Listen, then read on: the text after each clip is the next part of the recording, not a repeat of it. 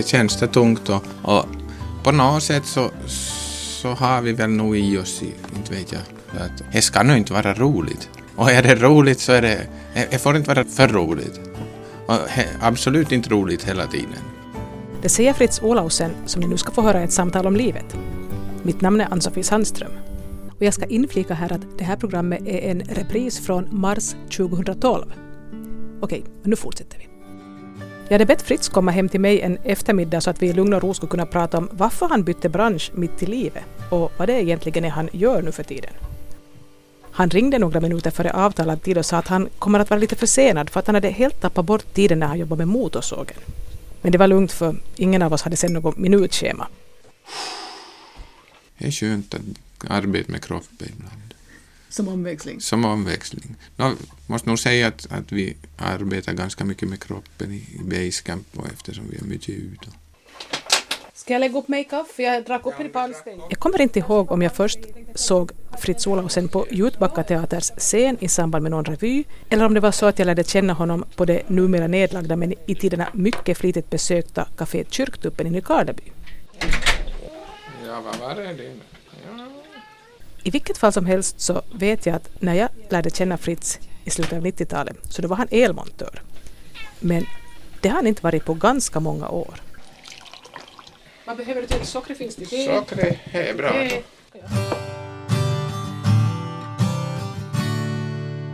Ja, jag heter Fritz Olausen. Jag är 52 år, bor i Nykarleby och jobbar som lärare på Kroneby folkhögskolas Basecamp. Vi ska prata mer ingående om det här med Basecamp lite senare i programmet. Då får ni veta varför det heter så och vad det egentligen är. Men först ber jag Fritz berätta varifrån han är. Jag är född i Kokkola och bodde där allt tills jag flyttade därifrån i 20-årsåldern flyttade jag till Jakobstad och började arbeta där. I vilket skede blev du Nykarlebo då? Det var efter att, att jag hade varit i militären och träffat, träffat några Nykarleby-pojkar som vi sen bildade ett företag med som, inom elbranschen. Och när vi stationerade oss i Nykarleby så flyttade jag från Jakobstad till Nykarleby. Så det var 87 skulle jag säga. Jag råkar också veta att Fritz Olausen delvis har rötter utomlands. Ja, min far han är hem från Norge, från Nordnorge. Så att Därav var efternamnet. Jag kände mig nog, jag, jag vill gärna vara både finne och norrman. Hur mycket är du där? Varje sommar är jag nog upp till, till Nordnorge och, och nu för två somrar sedan så fick jag köpt ett litet hus där så nu har jag till och med en egen, egen liten plätt av Norge som jag äger. Alltså när du säger Nordnorge, hur pass långt norrut? Jag brukar ju säga så långt norrut man slipper utan att bli våt om fötter riktigt uppe vid Porsangerfjorden vid norra ishavet just söder om Nordkapp. Varje sommar så har vi ju nog kört upp dit med frun sen, sen vi började vara i lag och, och för två somrar sen så cyklade vi från Nykabe upp till Nordnorge. Det var nog någonting som vi hade drömt om länge och, och planerat så att det var nog en sån del, en resa som vi, vi ville göra. Och det blev 1117 kilometer på sju dagar. Sju dagar bara? Sju dagar. Men vi hade jättebra väder. Vi hade mer vind hela tiden. Ska nog faktiskt säga, för vi hade planerat på tio dagar. Men på sju dagar kom vi upp. Sjunde dagen var vi framme. Och så vilade vi.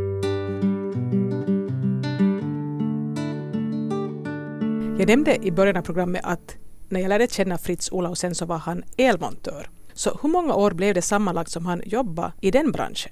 Egen firma hade jag ju 18 år och före det så hade jag ju jobbat i olika företag så det blev nog en 20-22 år som jag jobbade som elmontör. Men sen valde han att byta bransch?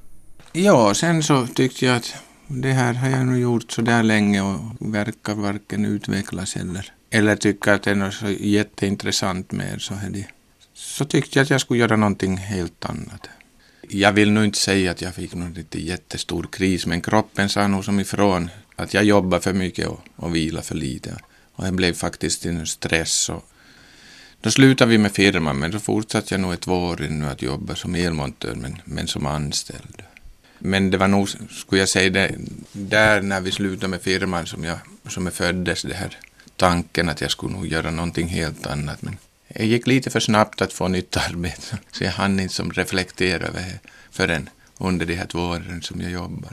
Att man nog faktiskt kan, kan förändra och göra någonting annat. Under tiden som egen företagare hade Fritz Olausen inte ens tänkt på att han skulle kunna göra någonting helt annat. Eftersom hans inställning var att man är det man gör. Att man, man är en elmontör eller man är en skogshuggare eller vad som helst. Att identiteten är som, det som man arbetar med. Så jag var elmontör och, och skulle fortsätta att vara så tills jag skulle få pension. Eller dö, vad som inträffar först. Gamla gravstenar så står det att här vilar snickaren den och den. Att man var ju faktiskt det man gjorde. Hur kom då Fritz till den insikten att han inte skulle kunna fortsätta i samma spår som tidigare?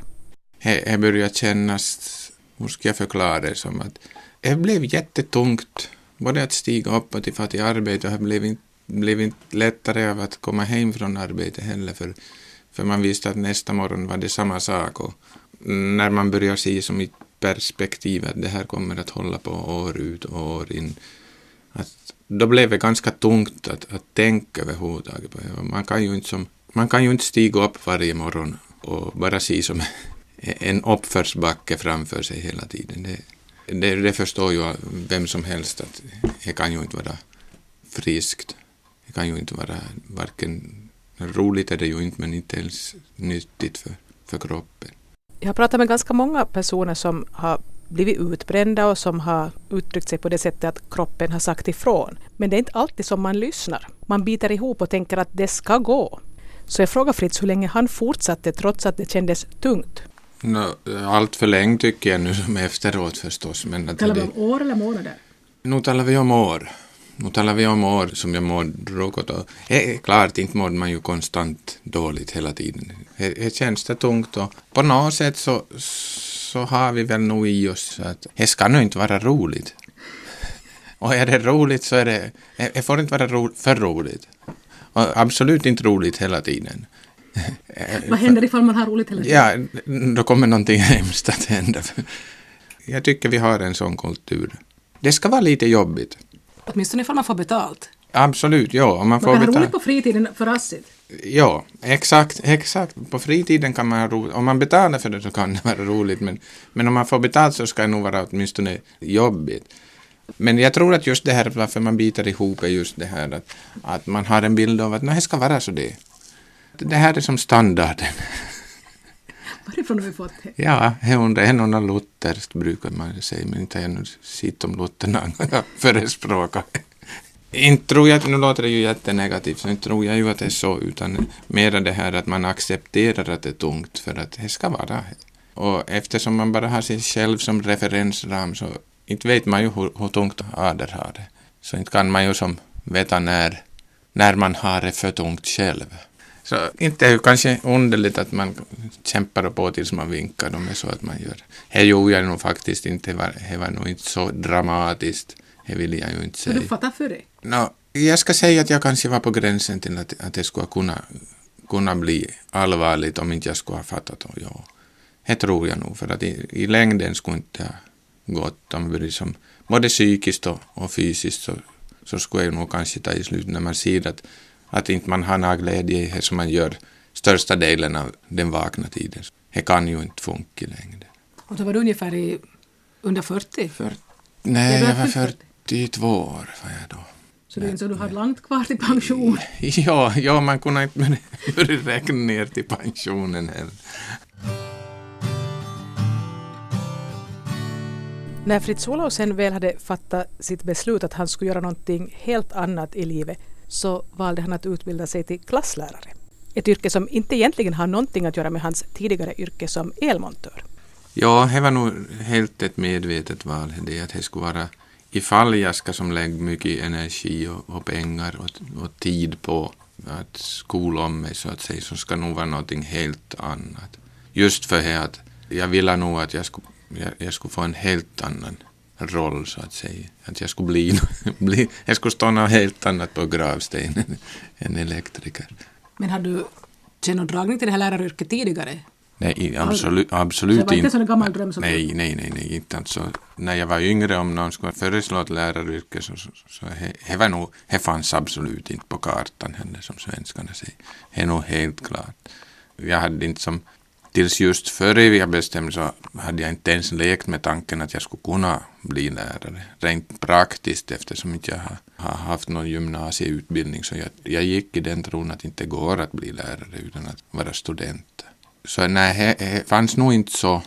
så att, att i något skede så började jag faktiskt, när idén kom upp så att säga, så, och jag började som, som forska i att är det praktiskt möjligt så så då först som gick jag upp att men det skulle faktiskt vara ett, ett möjligt alternativ.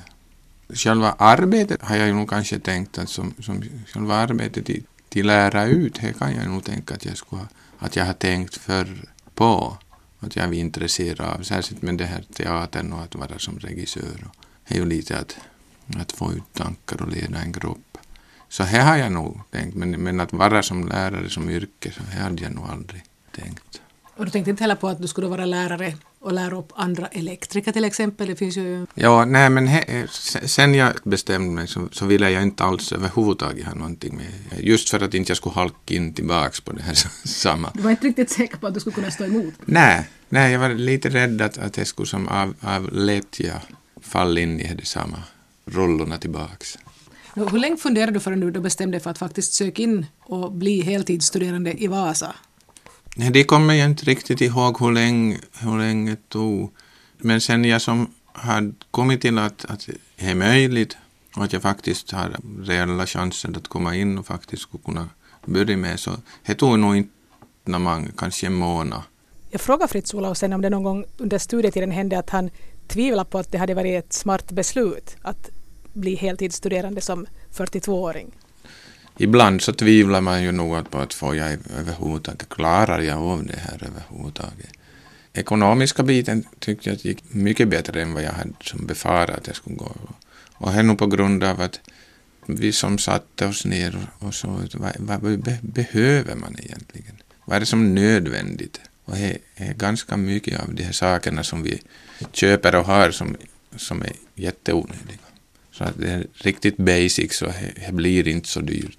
Visserligen så är det inte så roligt att leva så riktigt länge utan några som helst utsvävningar så att säga. Men, men om man har som ett, ett mål och, och vet när det tar slut så då, det var inte något problem. Men det är just det att, att klara av alla studier och så det var ju nog, ibland så tyckte man ju nog att nej, att det här kommer inte att lyckas. Och det beror ju på många saker, vad, vad var för arbetsuppgift, hur, hur bra eller dåligt det gick och hur mycket man hade sovit. så, sådana saker. Att det är klart att det kommer dalgångar ibland. Men du tog det på helt normal tid, alltså det här som... Ja, det gick lite snabbare nog. Så. Det gick nog, men jag, jag arbetade, det var ju förstås för att jag, jag arbetade så mycket jag kunde och, och tog alla, alla kurser som jag fick inklämd så att säga. Så, så jag blev lite snabbare än, än vad jag var schemalagt. Men vad hade du för fantasier om hur du skulle, vad du skulle sen göra när du var klar det hade jag nog inte riktigt klart för mig. Men nu var jag ju som, jag utbildade ju mig till klasslärare så det var ju lågstadiet, från ettan till, till sexan som jag hade tänkt. Och, och helst då någonstans här i Jakobstadsregionen skulle jag få något arbete som, som klasslärare. Men det är inte det du gör nu? Nej, faktiskt så inte det det jag gör nu. Nu är jag på en tionde årskurs i, i Kronoby. Alltså jag hade inte riktigt förklarat vad det här Basecamp var för någonting. Berätta om det, vad är det för något? Basecamp är alltså ett tionde skolår som hör till grundläggande utbildningen. Alltså det hör under vanliga, vanliga grundskolan så att säga. Men vilka kommer dit? He, från nian det är jättemånga olika sorters människor. Alltså. Det är både de som kanske inte har fått betyget direkt till till den utbildningen de vill och, och vill som höja betyget, läsa upp något vitsord för att komma in dit de vill. Sen finns det en ganska stor grupp som inte vet vad de ska fortsätta med efter nian. Och så finns det de som bara har hört mycket bra om Basecamp och vill komma, har bestämt sig för länge sedan att de ska gå Basecamp först och sen först fara vidare till nästa utbildning. Man kan ju säga kanske att det är som ett mellanår, men inte på det sättet att man skulle som slappa ett år, för här är faktiskt inte, vi, vi jobbar ganska intensivt och ganska mycket, så här är nog inte något sånt vilohem. Och här är vi noga med att poängtera när folk söker. Men på så sätt ett mellanår att man får göra mycket annorlunda saker som man inte kanske sen får göra överhuvudtaget mer. Att vi försöker vara lite speciella och heavy. Och... Men varför heter det Basecamp? Alltså Basecamp kommer ju från en bas... Vad heter det? Jag vet inte eh, vad det kommer. Camp, camp. Alltså här när man, när man bestiger berg så har man sin, sin bas, basläger. Sitt basläger där man som lägger all sin utrustning och så stannar man och ser hur man ska komma vidare. Så det är basecamp. Så att man stannar och, och ser sig omkring ordentligt, tar nya tag och går vidare i livet. Det är därför det heter basecamp. Det är baslägret. Där Men baslägret skulle låta lite mindre coolt nu faktiskt. No, ja, jag går på baslägret ett år. och det heter ju faktiskt basecamp vart man än far på vilket språk som helst när man talar om bergsbestigning. Så, så jag tycker vi ska hålla av basecamp. Hur kommer det sig att du valde att jobba just där? Det blev nog av en slump.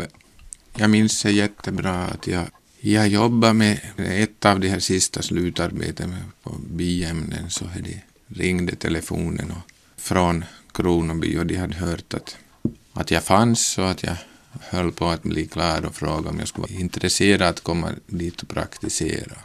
Och jag kan ju tänka att eftersom en lite äldre och en man så jag var nog de, de föll för.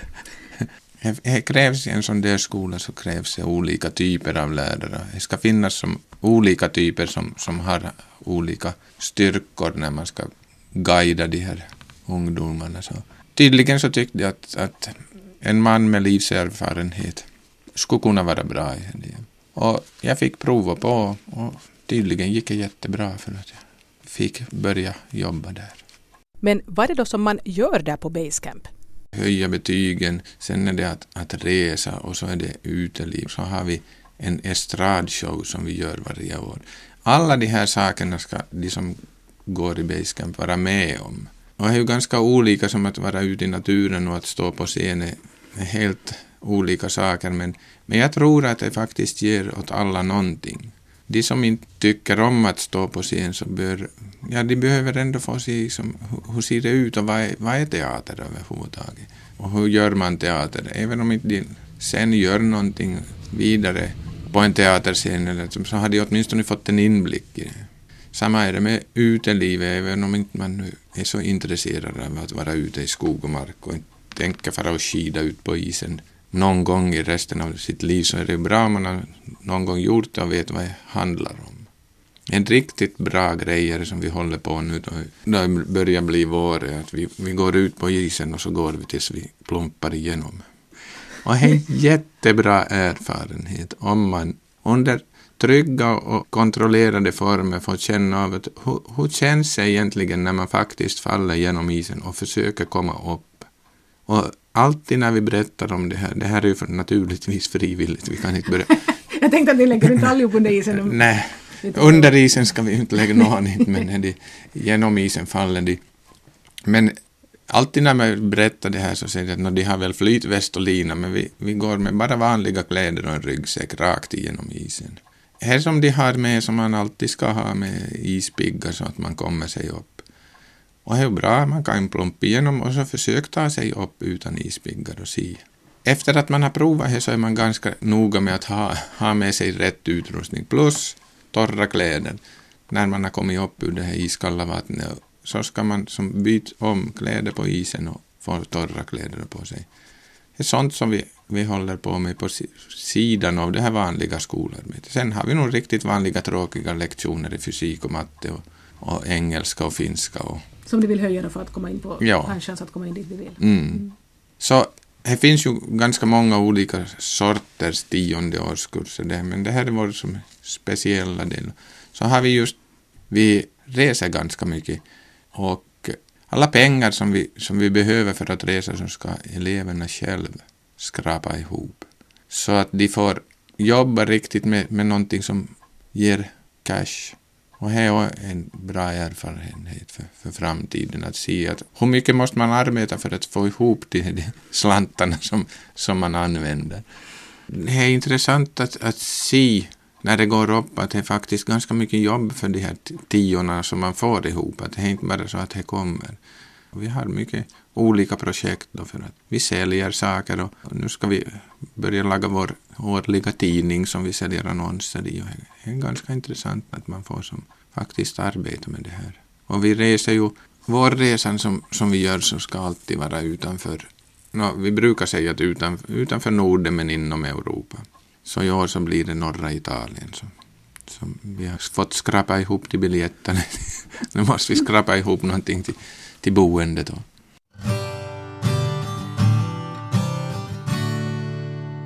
Fritz Olausen sa här tidigare att lärarna på Basecamp ska ha olika styrkor för att kunna vägleda de här unga. Så jag frågar vilka han skulle säga att hans egna styrkor är. En bra sak som, som jag har som i min, min erfarenhet är att jag har varit företagare.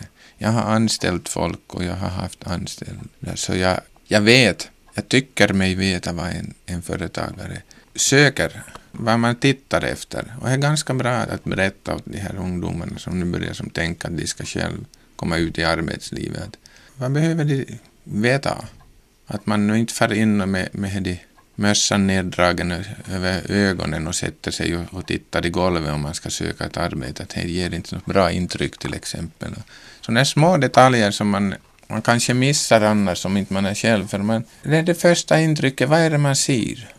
För de flesta så, i den där åldern alltså, tror jag att eh, man söker någon som är jättebra på sitt jobb.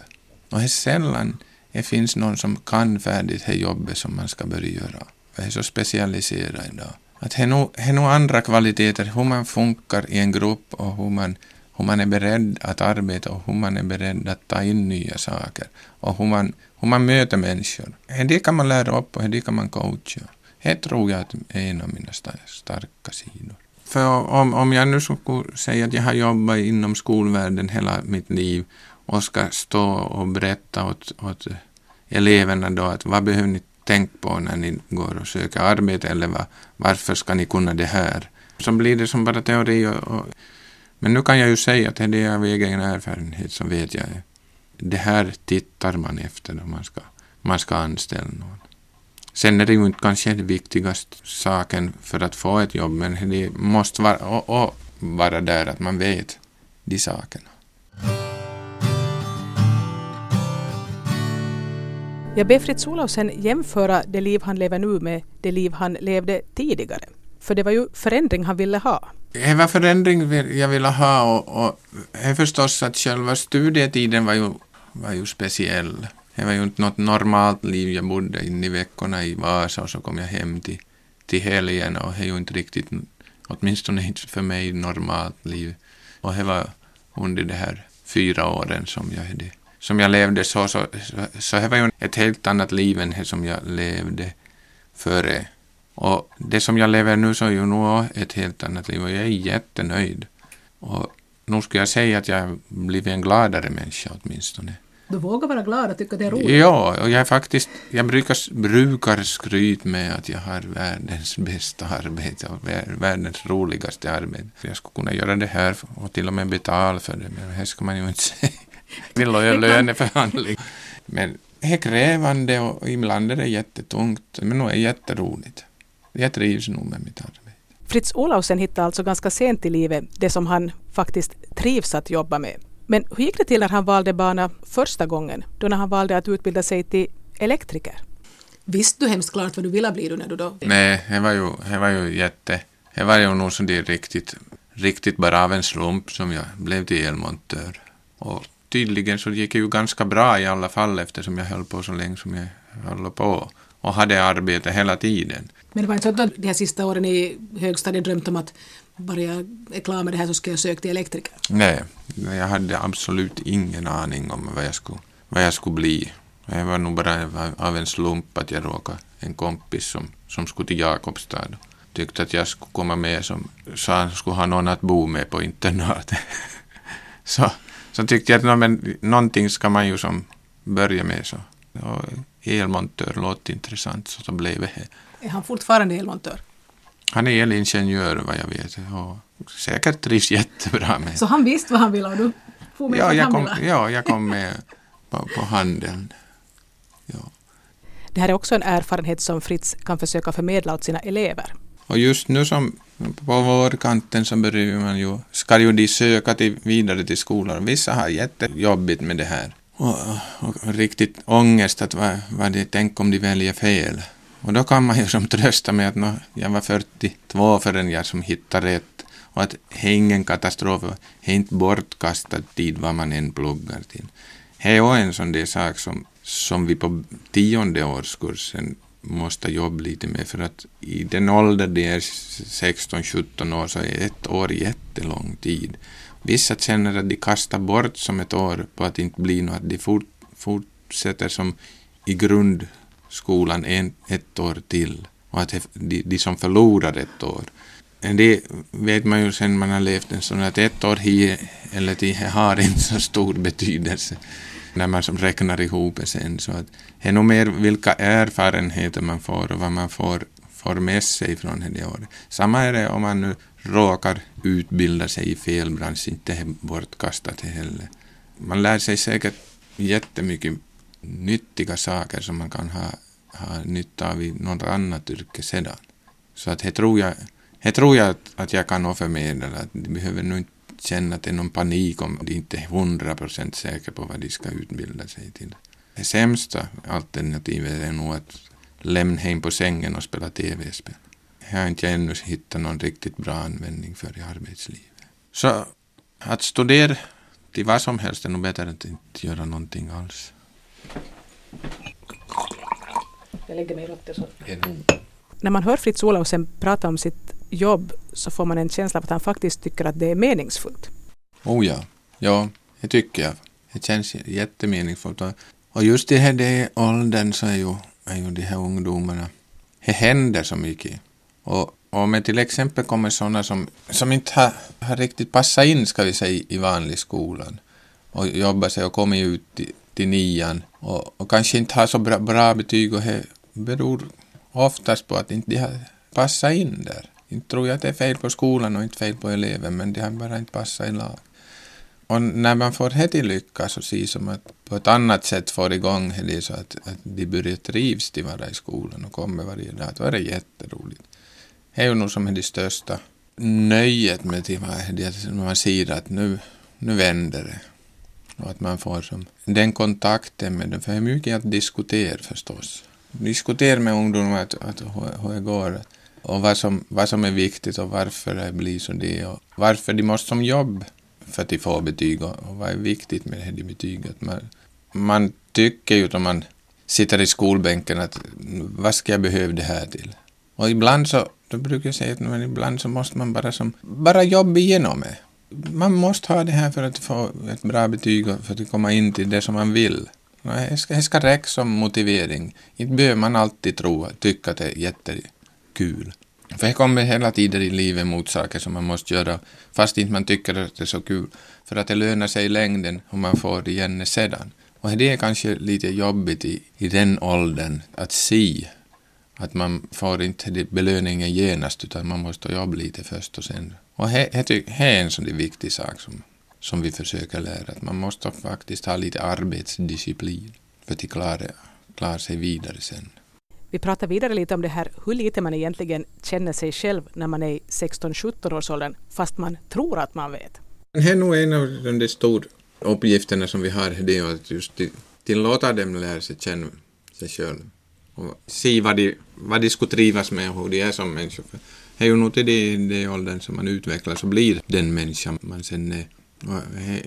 Mycket tid av, av lektionerna går ju nog just till de här diskussionerna riktigt så här kan föra helt från, från ämnet som vi håller på med, men det är ju, det är ju där som man, som man lär sig saker som kanske inte just står på läsordning, men här, och samma med det här att vara ute i skogen så är nog att man sitter runt lägerelden och diskuterar som det kommer upp mycket de saker som är, som är viktiga och som man får, får diskutera. Så ja, det är just att lära känna sig själv är nog en jättestor del av det vad vi gör. Och vi håller ju på med mycket som det i gränser. Vi börjar mycket med teambildning eftersom vi vill att Basecamp ska vara ett, ett basecamp, de ska bli ett gäng som känner varandra. Man behöver inte tycka om allihopa, men man måste klara av att vara, vara i samma grupp. För här kommer man, visserligen, nu finns det säkert några jobb där man kan vara helt för sig själv utan att, men alltid så måste man ha med människor att göra. Och då är det bra att de lär sig att man, man inte som behöver tycka att det är jättebra, men att man måste lära sig till, till kunna arbeta i lag. Och sen att töja på sina egna gränser. Vi far till Tärnaby i Sverige på, på hösten som första race och, och så ska vi upp travan på 1400 meters höjd på ett berg och det brukar vara en riktigt, det första det provet. För det är faktiskt jättetungt, rent fysiskt tungt. Och det är inte ju alltid som man är helt övertygad om att det här är någonting nödvändigt. Att gå rakt upp i himlen uppför ett berg som är 1400 meter högt. Och sen när man är upp så ska man trava samma väg ner och det är åtminstone lika tungt. Men jag brukar inte vibrera förrän det är uppe. Och, och sen har vi ett jättebra ställe där man får som kryp ner i grottor. Det är trångt och det är långt och det är mörkt. Ja, visserligen, visserligen har vi pannlampor med oss, men det är en av mina favoriter. För de som vågar sig ner är ju förstås frivilligt, man kan inte stå och tvinga någon ner genom ett hål som är 40 gånger 40 centimeter. I alla fall så att, att komma sig ner där och vara där i nästan 10-15 minuter och så kommer man upp 200 meter längre bort ur ett annat hål. Så jag brukar säga att det är som på nytt född, det här som kommer ut därifrån. Och, det, och vissa så tycker det är jättespännande och, och, och jätteläskigt men ändå gör det och töjer sina gränser. Och andra så, så gör det bara så att ja, no, nu var det ganska kul. Är det någon som vägrar? Ja, och det är helt okej. Okay. Till och med så har vi så att, att man går så långt man vågar. Och det är nog en jätteviktig princip just det att gör så mycket du kan och se. Press dig tills du inte vågar mer. Och nu har vi haft de som har varit 20 centimeter in med huvudet och sen vänt om. Och det är helt okej. Okay. Och det fantastiska är att alla klasskamrater och tycker att men det är helt okej, okay, nu förstår man. Man förstår nog att det kan vara jobbigt för vissa. Det är alltså de, överlag så, det här har samma saker med, med, med scenshowen. Att stå på en scen och ha 180 personer framför sig i publiken är kanske inte så roligt för alla. Och det kan vara jättejobbigt fast inte ens har någon replik att bara fara på scen. Men, men den glädjen när man sen har gjort det och har som lyckats att få, få stå och ta emot ovationen, det är värt hela jobbet. Så det är mycket sånt som vi håller på med, att, att testa egna gränser och se var det går. Om inte man någon, någonsin har som ens försökt så, så kan man ju inte veta vad man klarar av. Eller. Och just att i, i fortsättningen töja andra gränser. Eftersom det här programmet nu en gång heter Samtal om livet så frågar jag Fritz Olausen vad det är som ger hans liv mening. Oj. ja, det var inte något lätt att svara på. No, nu, är ju, nu är det ju att man som, det låter lite som en klyscha, men man får göra det som man trivs med och så har möjlighet att utvecklas inom det. Det måste ju nog på något sätt utvecklas, alltså gå framåt, bli, bli bättre, eller åtminstone ändras i form, det som man gör annars, så att det inte blir statiskt. Då känns det ju nog meningsfullt. Och ja, att man får göra saker som är roligt. Fast man får betalt för det? Ja, exakt. Får göra saker som är roligt fast man får betalt för det. Här, här känns nog som att det ger mening med livet. Och, och jätteroligt är det för första det här med, med man får mycket nya vänner med de, av de här före detta eleverna och kontakt med mycket folk. Det är inte bara elever utan det är ju som eh, föräldrar och, och he, he andra som är de inom skolan också som man får kontakt med. Men det är nog roligt. Det är nog det som ger mening med livet, att man har kontakt med människor. Hade du för lite kontakt med människor i det här förra jobbet du gjorde? Ja, det tror jag nog. Det blev ju inte så mycket kontakt med människor om man låg under maskin och reparerade eller satt, satt i en verkstad och, och skruva. Nu var det ju kontakt med människor här och men inte alls i den utsträckning som är idag. Att man har jättemycket folk omkring sig nu. Och det trivs jag nog med. Så om du skulle veta från början att du trivs med att ha mycket folk runt omkring dig, kanske du skulle ha inte valt som du gjorde? Det tror jag, ja. ja att det, det var nog någonting som jag reagerar på eller ens reflekterar över att hon läs trivs jag med, med människor. Men jag, jag tycker ju om att sitta och diskutera och att, och att prata med människor. Så ja, nu, nu kan det hända att om jag ska reflektera över att jag ska ha ett arbete där jag har med människor att göra. Så. Framtiden då? No, framtiden så ser jag nu, jag trivs ju jättebra med, med, med det som jag håller på med, men att det, man måste ju hela tiden försöka utveckla det man håller på med just för att det ska bli, bli så bra som möjligt och, och så att man inte stannar i gamla hjulspår och kör samma sak bara för att man har gjort det. Så. Och man måste ju försöka, försöka hela tiden se att vad skulle man kunna göra bättre och vad skulle man kunna göra annorlunda och förstärka det som man tycker att är bra. Det sa Fritz Olausen från Nykarleby i ett samtal om livet som var en repris från mars 2012. Mitt namn är Ann-Sofie Sandström.